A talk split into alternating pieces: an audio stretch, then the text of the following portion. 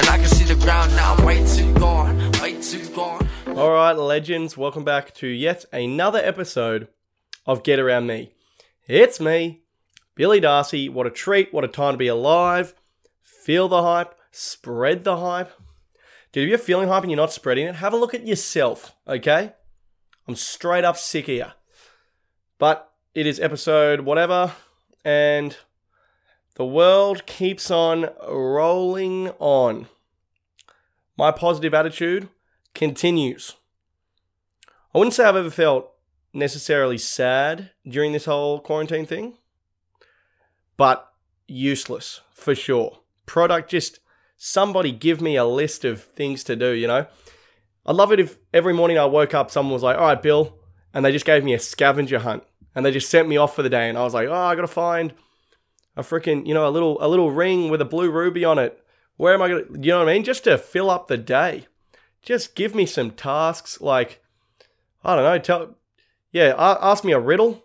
Maybe I could work on a riddle. We'll do riddle Tuesdays, you know, send in your riddles. Occupy my tiny mind, please. Literally some some of the days I'm looking at the clock going like fuck. Please just be four o'clock so I can have that tools down feeling, even though I've done nothing. You know, just because I've, I don't, know about you, I can't just watch TV at like midday on a Wednesday and, and just love it. You know, I'm not seven. I can't just start, uh, and I, I say I'm not seven because some of my TV choices would indicate otherwise. At the moment, I'm watching Star Wars Rebels, which is a Star Wars cartoon, and I'm loving it. Okay, I'm loving it. But I can't just sit down and enjoy some Star Wars Rebels at midday on a Wednesday. Okay? I, I just feel like a piece of shit. You know, I feel unproductive. I feel like I'm wasting my youth, which is pretty much the only thing, the only real mor- moral rule code I've I've ever really stuck to since I was maybe 18 is that this is your youth, Bill. Let's fucking lap it up, okay? Let's just get let's get every little drippity drop of of world class fun and ridiculous mistakes and bloody buffoonery and and laughs you can draw out of this. Because look I'm I'm not going to speak out of school but I'm I'm a catch okay? I know one day some chick's going to come along. You know maybe it's 28 maybe it's 29 maybe it's 27 maybe it's 34 maybe I die alone but I don't think so. Because I'm a 6 but I've got a great attitude um, and eventually, you know, one day we're all going to be 30. Some of you listening to this are already 30, 32. Basically dead. Basically dead. And, you know, when when you're 44 or whatever, and your wife's rah, rah, rah, clean the the lawn, you know, cut the dishes, whatever wives talk about, dude, you're not going to be able to have a beer on the roof and yell at the neighbor. You know, you're not going to be able to just do weird shit, all right? So I've always tried to just fucking get after it. But now I feel like I'm wasting some of the days I don't want to speak out of school, but up there getting I don't want to waste them, but you know, some of them I'm feeling a bit useless. But you just got to push through. You just got to do something, anything. Sweep up, clean the kitchen. Nothing like cleaning the kitchen for the fourth time in the same day to just fill you to the brim with existential dread. You know, you're just wiping the bench and you're just like, I wiped it this morning, then I wiped it again at lunch. Now it's 8 p.m. and I'm wiping it again. Oh God, I'll be wiping this bench until I die. All right, these are some of the freakouts I'm having during the week. But in between the odd freakout, and like I said, it's not sadness, it's like uselessness with existential dread. That's how I feel. But in between that, Jesus Christ, bursting with positivity. Okay, bursting, and uh, and that's just how it is. So I have been feeling at times useless, but yeah, just trying to fill up the day any any way I can. My parents actually um are ripping up the carpet at their place, so I went around and helped Dad the other day, and it is horrendous work because you got to rip the carpet up and then you got to go through and individually take out all the leftover staples and the floorboards. It's pretty fucked and it's just like you're on your hands and knees. It's just boring, and you know. And I'm also not a good, uh, you know. It was basically my return to the job site, and I've been laughed off every job site I've ever been on. So it wasn't. It, it's not ideal work, but I tell you what, it does do kills a couple of hours, and you feel productive. You know, when you get done, Dad was like, "Good job, son," and he patted me on the back, and I was like, "You've done it, Bill. You've achieved something." How does that feel, dude? I'll tell you what though, reaping up carpet, I don't recommend it.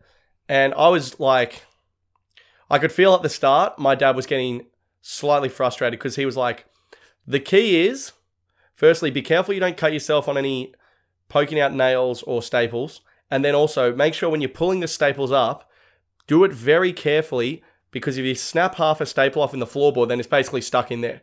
And then you just got to hammer it in, and then the floorboards start to look shit if there's all little staples stuck in the floorboards. And I said, absolutely no problem. Okay, I wore my hardware and general polo shirt that I borrowed off uh, my roommate, and uh, I was not there to fuck around. Okay. Uh, within three minutes, I had cut my hand open and also snapped off three staples. And I could see my dad was doing that thing where you're like, you want to blow up at someone, but you can't because they're helping you out. You know, I'd volunteered my time and I could tell he appreciated that, but at the same time, it was like, Bill, you are fucking this up. Okay, so tested my dad's patience early. Uh, but then after that, I was like, get it together, Bill. And I actually was pretty helpful after that. So that was, and that's probably the most productive I've been in upwards of three weeks. So that's what I've been up to. But, you know, you got to find, I think, you know, we we are in isolation, quarantine, etc. But you know, there's other people out there, and there's battles to be fought. You know, good versus evil, darkness versus light. You know, all that sort of stuff. The world still moves on, and you know, I'm a, I'm a soldier of the light. When I see injustice, I stand up and I say, no, not on my watch. And recently, I saw an injustice. Okay, last week, the garbage men at my place. Now we've had a, a, a little feud over over the last couple of years, just a little one, but I'm here to say, unfortunately, it's bubbled over into an all-out wall, an all uh, an all-out wall, a war, a battle, a freaking a, a melee. You know, and basically last week they didn't pick up our bins because we, we did overfill the garbage bin, and then and then they the week before they didn't pick up our bottles because we overfilled that, and so now we have way too many bottles at this place, and also our garbage is overfilled. Like the front, our front yard it was starting to look like uh, in Malcolm in the Middle when Hal tries to get in a fight with the garbage man and they dump all the garbage on the front yard. That's what ours was starting to look like. And I also know that Homer Simpson went to war with the garbage men in The Simpsons and also paid the price. So I knew this was a big deal going in, but I said, you know what? Garbage men, garbos, you know, I've had enough. Okay? I pay my taxes and the bins will be collected. And not only that, you're going to pick up the bins you didn't pick up last time. Okay? So what I did was, we had a whole green vegetation bin filled to the brim with bottles, on top of our normal yellow bin filled to the brim with bottles. And uh, so I spray painted the top of the green bin yellow to fool them. It was a ruse, okay? It wasn't actually a real yellow bin, okay? It was a trap I had laid for them. And I'll be honest, the can of spray paint ran out halfway. To describe this paint job as patchy would be generous. Okay. So I've got a half green, half yellow number out there. And um and I laid a trap for the garbage men. And the week before they didn't even pick up our normal garbage bin. So they they owed us one. And they've not picked up our rubbish a few times before as well. There was a feud. And and this time I came out on top because the next morning I go out there, they've collected the bottles from not only our yellow bin, but the other yellow green bin. And you know, some of you might be saying, oh, Billy, they knew you'd spray painted the lid, they just collected it anyway. No, no, no, no, no. They were fooled by my trap that I'd laid. Okay? It was a covert strategy that has paid off big time. All right? And now I I own the garbage man. I'm one up, okay? Whatever bin, whatever time, whatever color, I make the call, they come pick it up. All right? Extra garbage, dude, nuclear waste, whatever. I'll leave an old fridge out there and fill that up with fucking cardboard, and they can pick both the fridge and the cardboard up. All right, that claw on the side is fucking huge. Let's see what it can actually do. Okay? And so these garbage men, they've been mugging us off for years now. Well, guess what, lads? You've been mugged right back. And I feel pretty good actually. I feel very good. And and this is how lazy we are in this house. We got all these bottles. We still got all these other bottles um, from Easter long weekend, and we didn't even do the return and earn.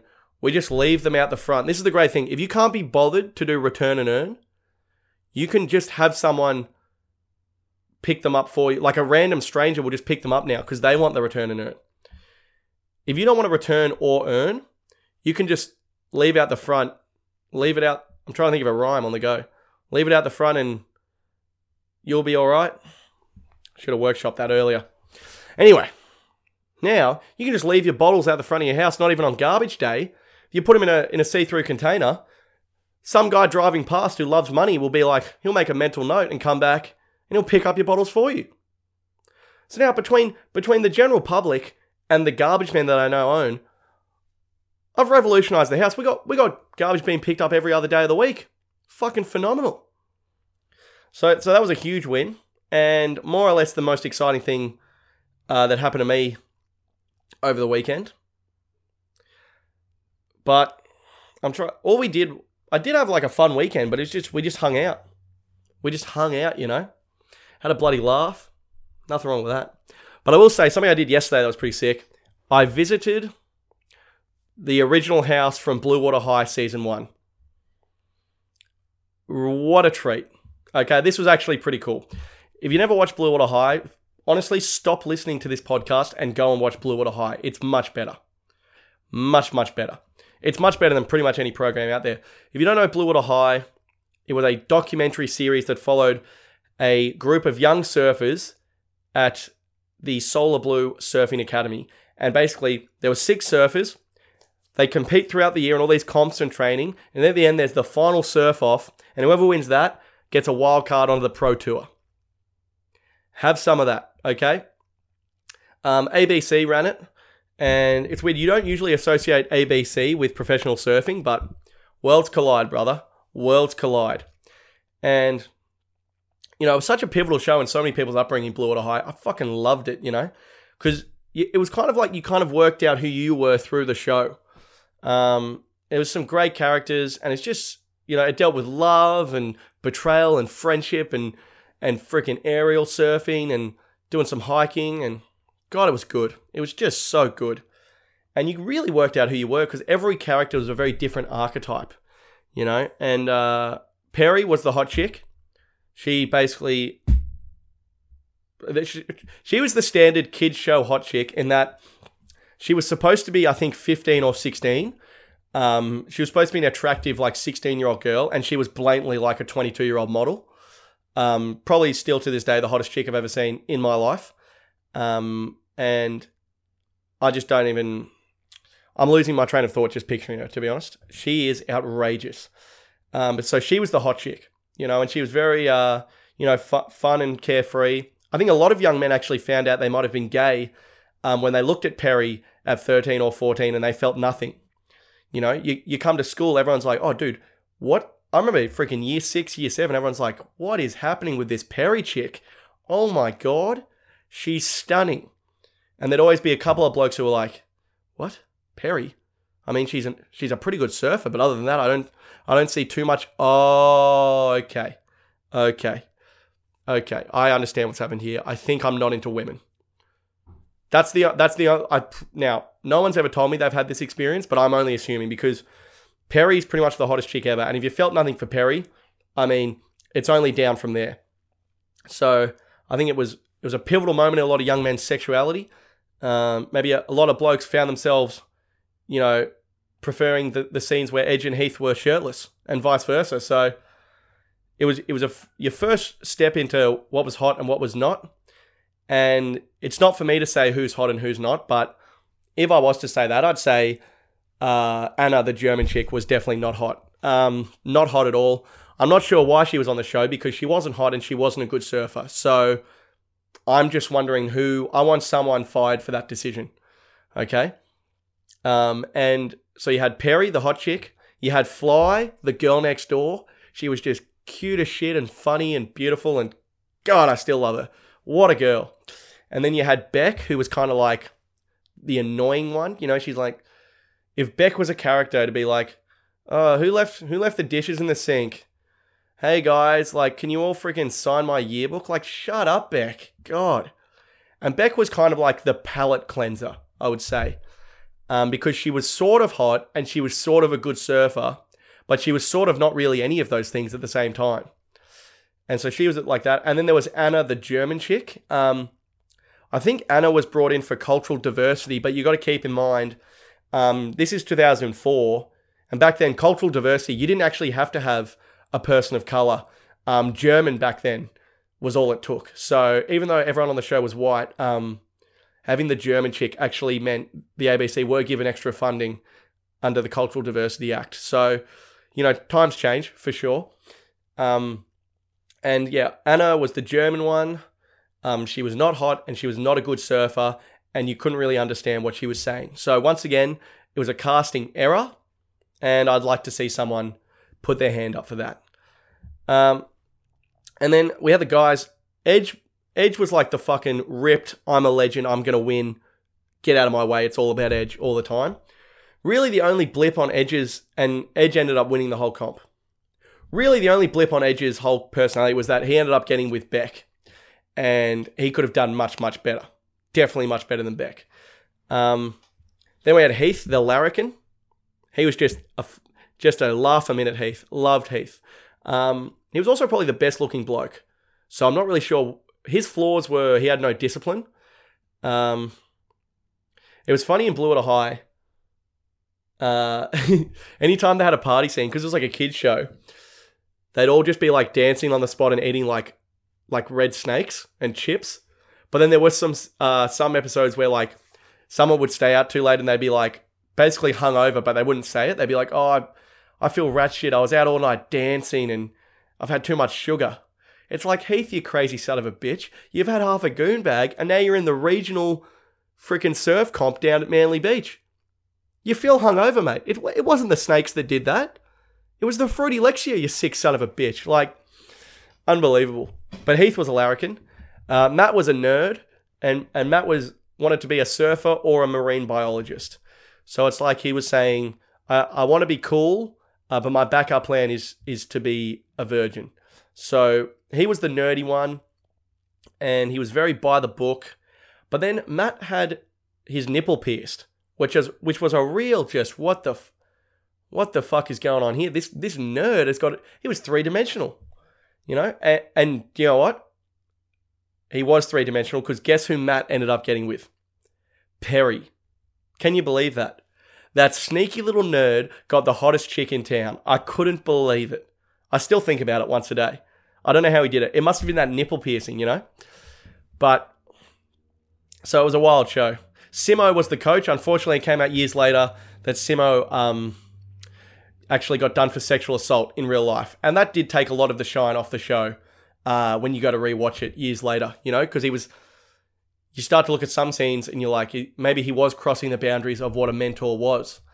Um, so yeah, that was a bit unfortunate, really, and I'm sorry if I've ruined that show for anyone. But Simo is a filthy predator in real life, and that's hey, allegedly, but that's what I'm hearing, and that's what I read about. So, but yeah, it was such a cool. Is so I went to the house, and I was such a loser at this house because it's on a beach, um, and there's just like people. It's a beach, you know, it's a normal house on a beach. It's like a mint mansion.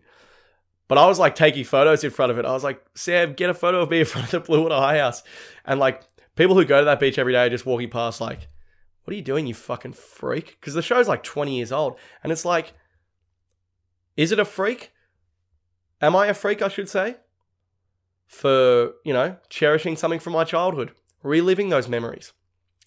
You know? And one guy did actually say out loud, What are you doing, you freak? So that was confirmed. I was, in fact, a freak. But but yeah, it was a crazy show, and it was it was so cool to go to the house, and it was a different house for season two.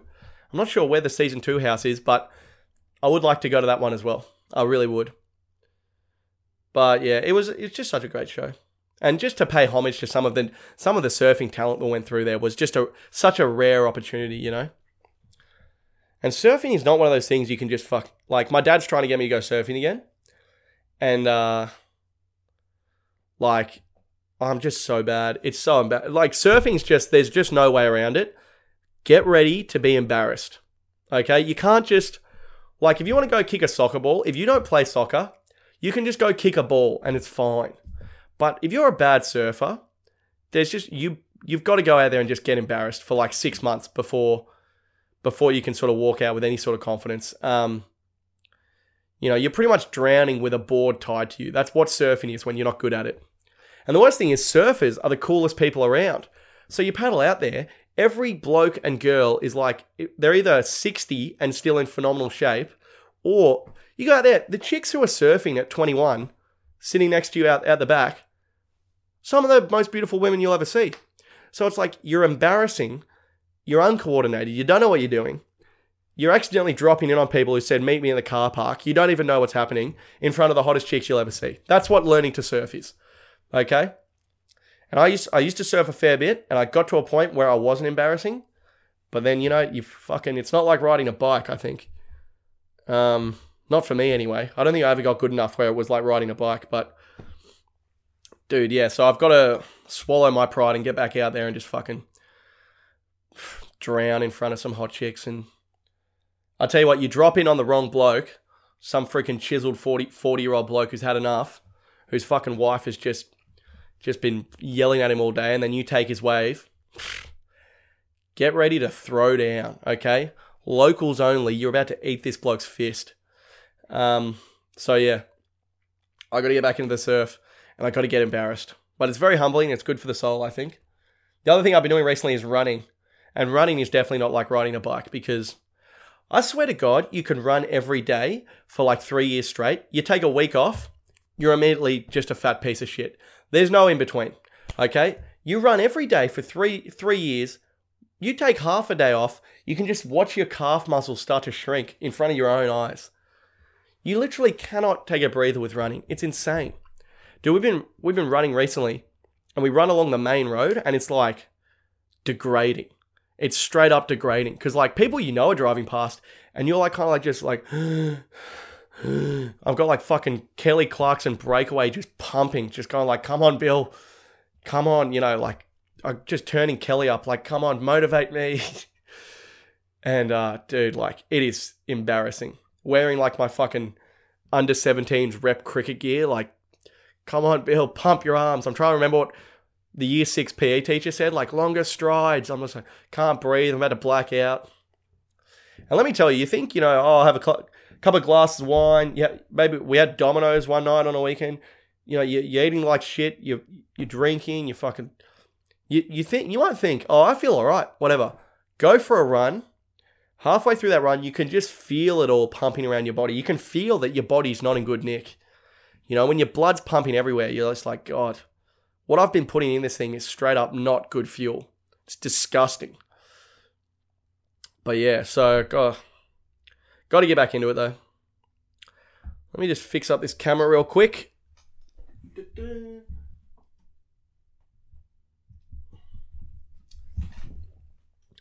I don't know if this pod, I don't know what goes on. Sometimes it feels like I've been speaking for 45 minutes and I've been speaking for seven. And I'm like, this is the worst pod of all time. And then other times it feels like I've been speaking for seven minutes, I've been speaking for 25. And I think, fuck, this must be the worst pod of all time. I don't think I've ever I think maybe out of the 80 episodes I've done, I think maybe seven of them I got up and didn't immediately hate myself. Doing a solo podcast, it's like, where's the validation in this? You know, I, I want to hire a guy, not to produce the pod, but just to sit in this room with me and every five minutes be like, nice one, Bill. Good one, bud. Hey, you're killing it. Keep going. Just validate me. You know, that's what I want from a producer. Uh, that just someone to sit here and just pat me on the back and then afterwards to just just put their arm around me and be like, "That was a really great job, Bill. Really good stuff." And then I can just be like, "Ah, oh, alrighty then. Thank God." So if anyone wants to do that, you just have to sit in my bedroom for one hour a week on usually a Wednesday or maybe a Thursday, and just and just sort of, you know, manage my morale for 35 to 47 minutes. Pretty good gig. I'll make you a coffee, um, instant, I won't buy you one. And afterwards, we cannot hang out. I'm busy. But if anyone's interested in that role, please hit me up. Um, so, yeah, what are we talking about here? Visited the Blue Water High House.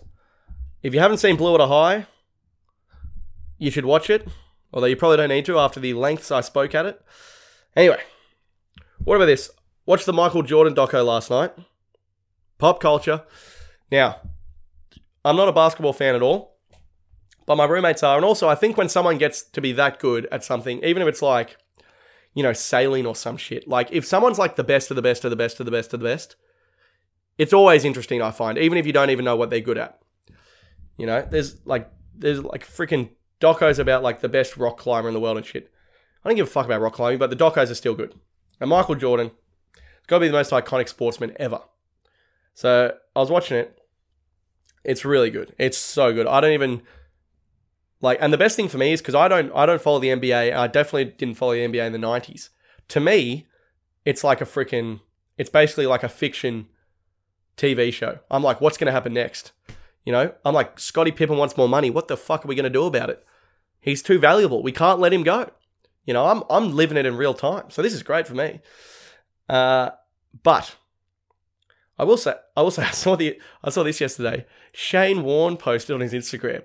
This guy is fucking notorious. I cannot believe how cool this guy is. Um, he posted on on his Instagram. It's him and Michael Jordan. He goes, watched the Michael Jordan doc, the first two episodes. Brought back a lot of great memories with a good friend. Um, hope to catch up with him again soon. And it's him and Michael Jordan in the 90s. And he's got a basketball and, and MJ has a freaking AFL ball. And it's like, Shane Warne is transcended every barrier. I mean, he's a cricket player hanging out with Michael Jordan in the 90s. And they, they hung out together all the time because, um, not all the time, but like a fair bit because Shane Warne was sponsored by Nike in the 90s and he used to go to all the Nike events with like all the best sports players in, in each of their fields. So he'd be hanging out with like, you know, Tiger Woods, the best tennis players, f- soccer players. Dude, Shane Warne, I'm sorry, but you start out bowling leg spin in Victoria, playing fourth grade, you got a freaking mullet and you're a bit chubby. Six years later, the bloke's hanging out with Michael Jordan, knows him on a first name basis. Dude, Shane Warne is unfucking believable. I love that guy. Can you believe it? It's him and MJ, and they're like, they're hanging. Shane Warne. Dude, no cricket player. Well, that, when's the Shane Warne doco coming out? Because there was a good Shane Warne doco a few years ago, but it only went up until I think about 2003. So we got 2003 through to 2006, 7. And then I couldn't really give a shit about his IPL stuff, but I want like a Netflix level 10 part doco on the King, Shane Warne. Like, dude, that that would be sick. And then I'd love to see Michael Jordan put on his Instagram, watch the Warney doco today on Netflix, brought back a lot of good memories with a good friend. Hope to catch up with him soon. And then that'd be sick. I fucking love Warney so much. In fact, I tell you what I did do on the weekend. They replayed the Ashes final day of the uh, 2006 Adelaide Test, where Warney took four for, and then Hussey battered us to victory. Dude, it was fucking great. It was so good. And there's so much good stuff in there, like with commentators who have died, and like Richie Benaud and Tony Greig, even just Bill Lawry back when he was like peak, you know. Oh, it was great. Loved it. But anyway, so I was thinking with this whole Michael Jordan doc, right? Because I'm a thinker, I'm a deep thinker. I've got some very profound thoughts, and uh, and I might be one of the better minds of our generation, or maybe not. Up to you, babe. But with this Michael Jordan doco, I was watching it, and Scottie Pippen was starting to come out looking like a bit of a dick, all right, because he wanted all this money and he and he put himself ahead of the team and all this.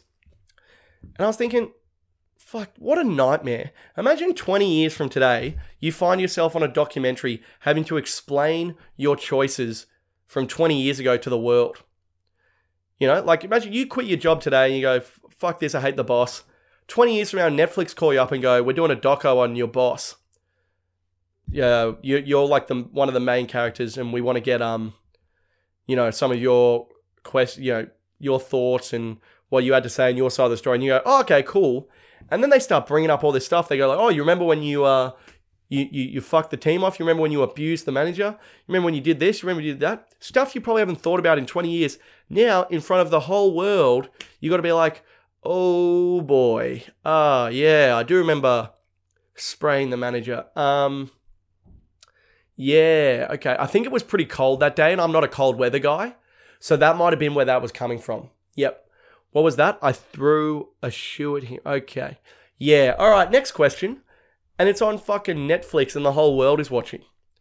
Dude, I reckon you got to cut everyone in that doco a bit of slack because, and then the way they cut it, you know, you don't know what he said that they didn't use. I mean, it started to scare the shit out of me a little bit. I started to spiral a bit thinking about, like, if I was on a doco, like, imagine, like, I don't know, well, just all the stuff, like the, the fact that someone can come back 20 years from now and like nitpick something you said in a press conference in 1996, and they take one sentence from that one press conference, from that one game in 1996, and now it's 2020, they're going, What did you mean by that? And it's like, What did I mean by what? What the fuck is happening?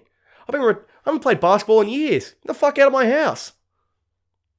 You know, I just thought that was pretty wild. But yeah, I don't know. I, I got to say, Michael Jordan, so inspirational. He just made me want to do some push ups or something. You know, they showed him cleaning his room, and I was like, fuck, I need to clean my room. You know, that's the sort of effect he has on you. Um, but yeah, I remember because teachers have all told us the Michael Jordan story over the years at school. Like, oh yeah, he got cut from his basketball team and he trained all summer. And then he got back into the basketball team, and I was like, that's inspirational. But then, like, I don't know what happened during the summer. Obviously, he grew quite a bit. But like he goes back to his basketball team, he gets back in. But then like he goes to like a regional trial and like this coach is like, "Oh, he's the greatest basketball player I've ever seen for his age." And it's like, "Really? Not even making the team 4 months later he's the best in America for his age." I'd like some more context on that, but I'm willing to let it go. But I'm looking forward. I'll tell you what I love, dude. I fucking love I love docos like this. Firstly, I love all the stuff they're not telling you.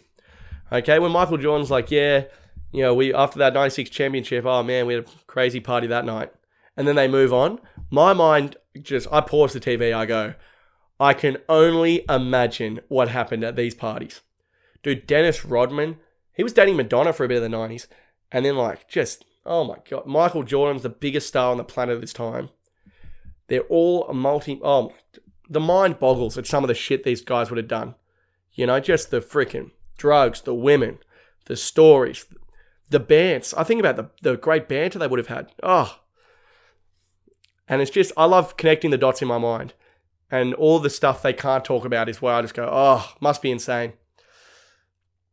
But I love getting in behind like the these great minds of champions and and um, seeing what they're like. And I love it as well when they show their faults. I know I know Michael Jordan was a, had a crazily gambling problem. So I'm looking forward to hearing about that. But also I've noticed Michael Jordan's eyes, he's got the eyes of like a freaking like a genuine pisshead, like someone who's been having like a bottle of whiskey every day for like 20 years. He's got like those kind of yellowy washed over eyes when you've just hit like the schooners with a vengeance. Like proper alcoholic eyes. So I'm not sure if that's unrelated or if he became an alcoholic um, or what happened there. But I tell you what, if he became an alcoholic, that's gonna be bad news bear for me because I, I, I always get, I always jump onto little details like that from great men, and I use it to justify some of my own poor behavior. You know, like if freaking, you know, Ricky Ponting's like, oh yeah, I never made my bed. You know, too busy thinking about cover drives. Even though I don't play cricket for Australia, I merely go, oh sweet, I'm never making my bed again. If Punter's not making his bed, there's no fucking way I'm touching that thing. Okay, time to get after it. You know, I I project like that in a bad way. So, you know, some people go, "Oh, punter works so hard. I need to work as hard as him." I pick out the things he was lazy on and I use it. I, I go, yes, this is a free pass to have a messy room because Ricky Ponting also had one. Fuck yeah. So I'm looking forward to the rest of this doco, but but yeah, Michael Jordan, what a cool guy. What a cool guy. There's a hot take for you. Hey, news.com.au, there's a hot take. Billy Darcy says Michael Jordan's a cool guy. Dude, I'm fucking notorious out here, I tell you. Um, all right, what else? What is the fucking point of this podcast? That's right, for my hot takes. We had, we had Michael Jordan, we had Warney. And that's a crossover you probably won't see in many other pods. NBA and cricket. That's what I bring you. Um, all right. I was thinking about this. This bloke was talking to me the other day. He was like, fuck, dude, what would you do if China invaded? You know, would you would you go to war? And I was like, oh, and that was right. We watched Platoon the other day about the Vietnam War, and that is full on. Charlie Sheen's in it, and it's like there is basically not a single scene where someone doesn't either have their head blown off, um, lose a limb, or or rape a, a Vietnamese woman. So it's fucking it's wild out there, and it's very confronting. Um, so we were talking about that. I was like, and someone was like, "Oh, if China invaded, would you go to war?" And I was like, "Woof." I tell you what, fucking hell. Imagine that. Imagine if China invades and it's like we're calling, you know, all blokes, eight, or all men and women, uh, you know, eighteen to thirty. It's time. Sign up. Let's do it. And I was thinking about it. I was thinking, fuck. I don't know. I don't know if like war is really if we if if we go to war in like the next five ten years or further than that. I don't think our idea of war is what war even is anymore. You know, our idea of war is like, oh, like if China invaded, you know, like we're all thinking, you know, Gallipoli or like platoon. You know, like you're in the trenches and and China's in the trench over the end, and then your sergeant's like, all right, man, for freedom. And then you freaking charge over the trench and you're running and gunning. Mel Gibson's next to you, just fucking yelling slurs. Like, that's what we all think war is, you know? And then, like, you know, your, your, your best mate gets shot and you go, you drag him in and you go, you'll be all right, Johnny. You're going to be all right. And then, you know, Mel Gibson's freaking just going nuts. But I don't think that's what war is anymore. You know, I was thinking about it. I was like, I don't. I, th- I think the idea that you go to war with China and when you get there, China is actually there.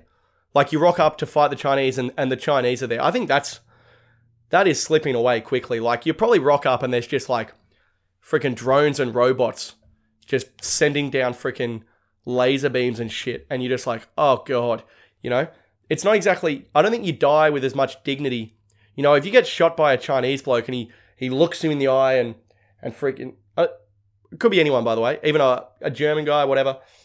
I don't want this to come off as anti-Chinese. I was like, fuck, am I coming off as uh, racist here? You never know. Um, so, you know, some Chinese bloke like looks you in the eye and then stabs you through the heart, and you're just like, ah, you're like, I love Australia and my parents, uh, and then you die. Like, in reality, you probably just get, you know, if we go to war now, you probably just have your head blown off by some anonymous robot, you know, the MCT 347, and it doesn't even know who you are, and it just goes like, it just keeps on fucking moving. It just goes, yes, target acquired, and then walks over your freaking lifeless body. You know, I don't think we're going to see too many thrillers about that. You know, I don't, I don't think even Scorsese could dress that up. You know, it's just, it's a weird one. I would say, if I was to sign up for war, I thinking, so I was thinking about this. I would sign up if they invaded like Australia. You know, like if they were like, China is dead set crossing the harbor bridge, I'd be like freaking, you know, I'd grab whatever. I would, I would, I reckon I'd run in to defend the harbor bridge, or you know, if you defend Sydney or Australia. I reckon I could see myself going to war for that. But I don't like, I don't think I would go to war if it was like to fight them in the middle of nowhere. You know, like in the middle of a desert or something. I reckon I'd be a terrible, I'd be useless in the Middle East because like if ISIS came over the hill and they, and my sergeant was like, "We must defend this cave at all costs," and then ISIS is just charging down like freaking AKs and missiles, I'd just be like, "Dude, I think we should just give them the cave." Hey, like to be honest, I I think they want it more than us. I mean, they seem fired up about this cave. If I'm being 100% candid, sir, I'm not 100% sure what country we're in right now. Okay, because we took a bus and a plane to get here, and no one really told me. Next thing you know, I get to this cave, these guys seem like they really want this cave. It doesn't mean a lot to me, this cave, I'll be honest. You know, I think we should just let them have the cave. Uh, like, I don't know. Like, I don't know about, like, yeah, just. Oh, I, that would be the hard one for me, like being like, I must defend this cave. Because a part of me would be like, ah, who gives a fuck about this cave, you know? Obviously, it's probably an, an important cave, but. And I've grossly oversimplified the war in the Middle East. But I mean, what are you gonna, dude? Can you imagine if this was a serious podcast? What the? No way. Anyway, um, oh yeah, that was my gun noises, by the way. Um, So yeah, I don't know. I don't know if I'd go to war. You'd find out who you were, that's for sure. Be pretty wild out there, I reckon. But I, I reckon though, all these, uh, all the people who are currently serving in the military during like you know peacetime. No, I know there's a war in Syria, but like no active like wars or I'm not sure what denotes an active war, but but do you reckon in the military, like let's say China, let's say China goes to the world, we declare war on you. Do you reckon there's? I would love to know the percentage if they did an anonymous survey, right? They tell the Australian Army, they go, China has declared war, we're running in. I want to know what percentage of guys in the army would secretly be going like, fuck yeah, let's do it. It's time to blow some heads off. I've been fucking itching for a scrap for years. I've been cleaning my weapon religiously every night for the last six years. And now I'm gonna fucking unleash. Do you know what I mean? I wonder I wonder what percentage of people in the military would actually be fucking absolutely keen for a war. Maybe it'd be uh, maybe it'd be zero percent, and I've and I'm just assuming they're all fucking psychopaths. But I don't know. It's hard because I only know one guy that joined the army from my high school, and he was literally an absolute psychopath. He was crazy. He was like the school bully. He was a guy. He had a shaved head in year eleven, like he was actively shaving his head, and he had a full he had a full beard and a shaved head in year eleven. So he's like 16, 17. and we used to call him lad basher because he like all the lads around town that were like trying like roll blokes and shit. Lad basher would just beat the fuck out of them, and he loved it. He loved it. He went and joined the army, and he's the only guy I know that went and joined. Uh, so I actually got a friend in the navy who's pretty normal. So I don't know, but yeah, as far as the army, the only guy I know is Lad Basher, and I, I don't even know him. I was too scared to talk to the bloke, you know. So I don't know, but yeah, it'd be wild. But let's hope it doesn't come to that. Am I right? Touch wood. All right, war averted. Um, look, how much time we done here? Because I'll be honest, guys, I don't have too much more to say. Forty-two minutes. What a time to be alive. Um, I tell you what I'm going to do. I'm going to just chuck on the end of this. Um, I'm going to chuck on the end of the. I'm going to chuck on episode one of the Corona celebrity cull thing I did on YouTube. I did four episodes of it. It was a bit of fun, but I'm not going to do it anymore um, because I just don't think anyone really liked it that much. But I liked it, so I'll just put it on the end of this pod. Goes for about ten minutes or whatever. And uh, thanks for listening. If you want to help me out or be a legend, if you could tag a friend in a stand-up video on on Facebook or social media, that would be pretty cool. And uh, yeah. All right, legends. Welcome to the first ever Aussie celebrity Corona Cull. All right, now that's a lot of C's, but what's my theory is basically after the after this pandemic sort of flies over, hopefully it's soon. Uh, look, obviously, a lot of people are going to go be going for a lot of jobs. Competition's going to be fierce. I don't think we're going to have as many celebrity slots available as we've had uh, in previous years. So what what we need to do is cull a few celebrities. Okay. Now I'm not saying they need to get coronavirus and die, or even die any other way. Um, I'm just saying they can't be celebrities anymore. You know, we've only got so many slots for public figures, and in a post-pandemic world, you know, we need to, you know, we haven't got time sort of for fucking fringe fringe people, you know, and, and people who maybe have been dropping the ball a little bit. So, uh, look, I'm going to be just be culling three people each week just to sort of thin out the herd a bit, so we know whose Instagrams to follow after this whole mess. Um, and obviously, as a public figure myself, I am more than qualified uh, to make this call. So, three people each week, just very, you know, it's it's a chopping block. You know, it's you ask any sporting selector, hardest part of the job, cutting people. And I am not like that at all. I'm I'm actually quite looking forward to this. So just a just a fun little segment that I think is going to help us sort of really hit the ground running post pandemic, you know? So first Aussie celebrity to get the Corona Cull is going to be unfortunately, I'm sad to say, Dr. Karl from Neighbours. Hit the road, champione. Hey? you got to go. Um, look, is 25 years too long to be on a TV show? Yeah, absolutely it is. It's it's it's way too long. Dude, like I checked out of Shameless in season 7 and that was fucking good. Like the main chick got her top off all the time. and I still cut off at season seven. I don't know where the arrogance comes from to think you can be 25 years in anything, you know? You, if you worked at an IT company, you would have been made redundant 20 years ago or five years ago. I've never had a real job. I don't know how redundancies work. But Dr. Karl, unfortunately, and look, I don't know you. I don't know the guy. Uh, Alan Fletcher, I believe, didn't sort of have. I'd had the time to double check it. I just chose not to. Uh, a couple of reasons. Dr. Karl has got to go. Firstly, the guy's a cheating whore, a repeat offender. All right, he's kind of like this. He's running this line between complete nerd and also cheating bad boy.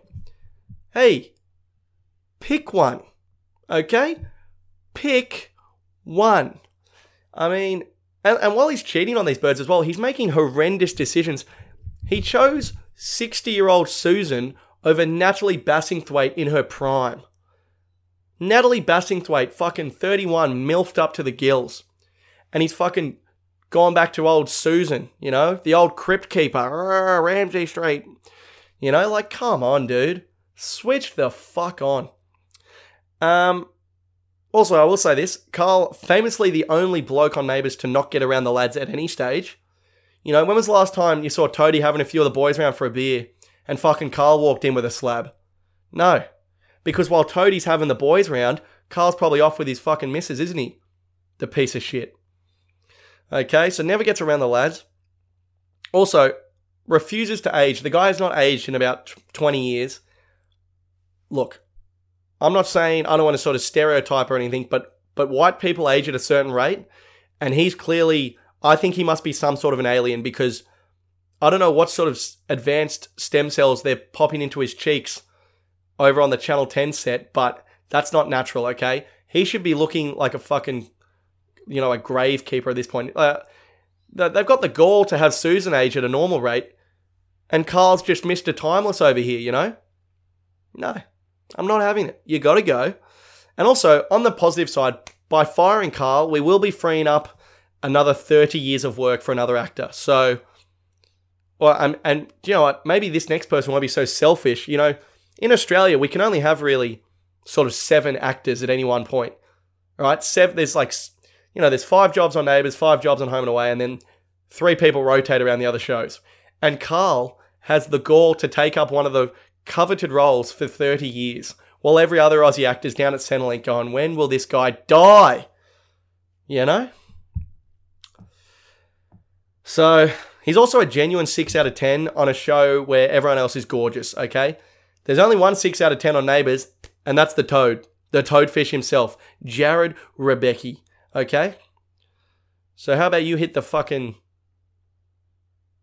I was going to say Re- Rebecca Road. I, there was nothing there. I tried to force it. But yeah, so Karl, thanks for your service, mate. Time to go.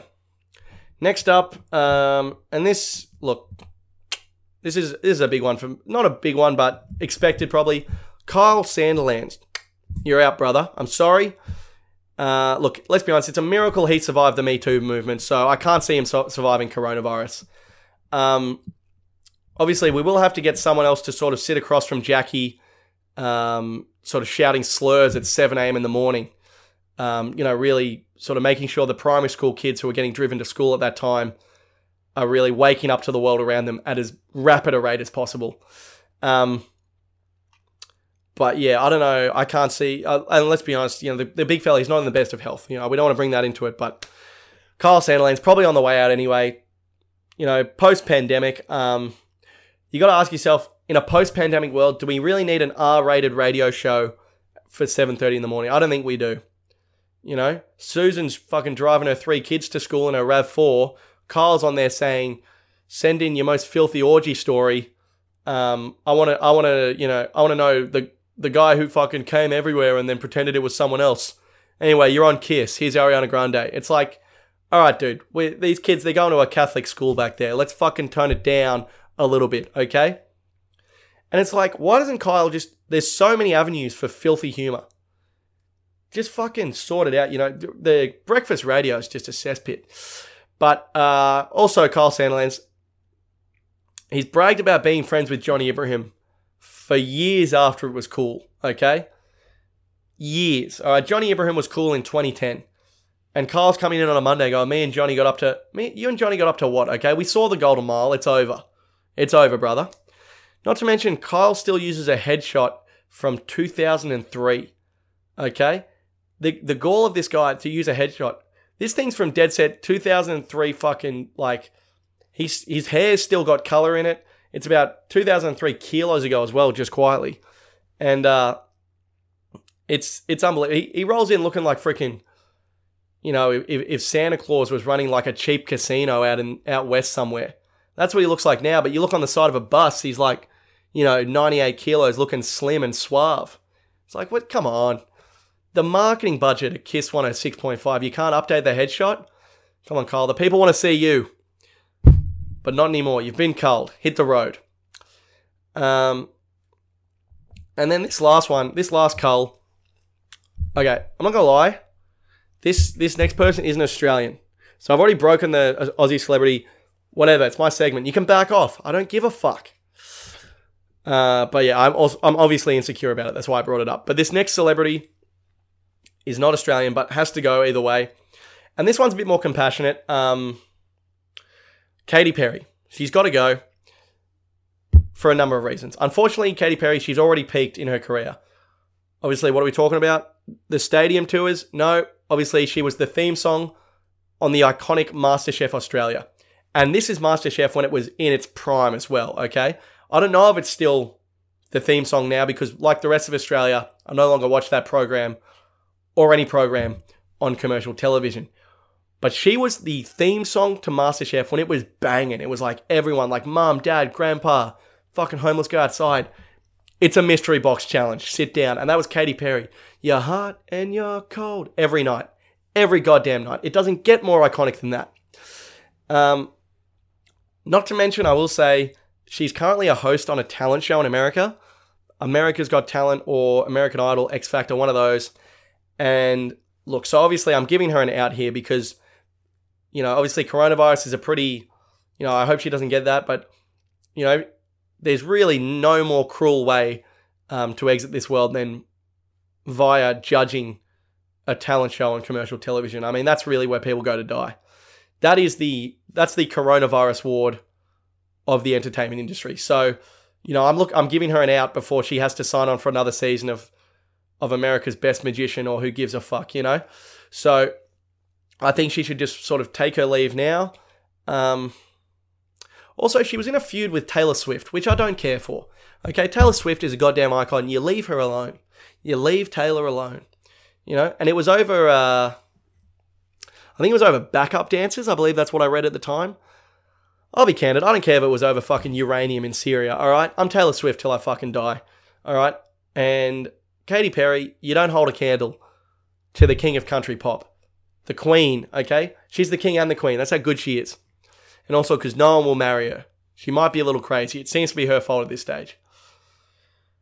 But yeah, Katy Perry, you got to go. Also bragged about kissing a girl years before she got her first lesbian haircut. Very confusing. Very confusing. You know, she said she kissed a girl, normal haircut. Years later, she said, No, I'm married a guy. Short blonde number. So I don't know. I don't know what's going on there. But either way, Katy Perry, you got to go. You've been culled, and you're not an Aussie celebrity. But let's be honest, American celebrities who who are going the way you're going. I mean, it's not long now before you're sitting next to Lindsay Lohan in the fucking The Voice Australia chair. So I'm just giving you an out now.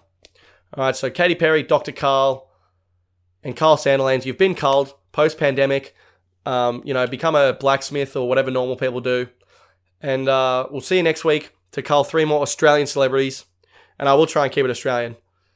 I don't know what I did. I broke my own rule the first day. Pretty embarrassing. But catch you next week. All right. Way too long, way too long. Yeah, and I can see the ground now. I'm way too gone, way too gone. Cause these people got me fucked up. Yeah, they got me way too wrong, way too wrong. Now my mind's telling me, don't you wait too long, wait too long. Alright, alright,